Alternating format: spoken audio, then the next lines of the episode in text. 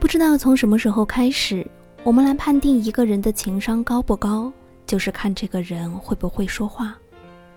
娱乐圈众多被誉为高情商的艺人中，有一位是我很欣赏也很崇敬，相信应该有很多人跟我一样都很欣赏他，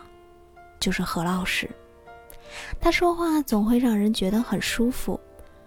因为他每次的开口都是站在对方的角度来思考话题。多方位考虑。其实我们有时候会犯一个通病，就是跟自己越亲近、越熟悉的人，我们说话就仿佛是没有带脑子一般，反而在外面跟别人说话会变得小心翼翼。我并不认为这说情商不高，而是因为你太相信你朋友才会如此。如果你想改变自己说话方式，那不如就从自己身边熟悉亲近的人开始，慢慢的去培养这样的一种习惯，让它成为你生活中不可或缺的一部分吧。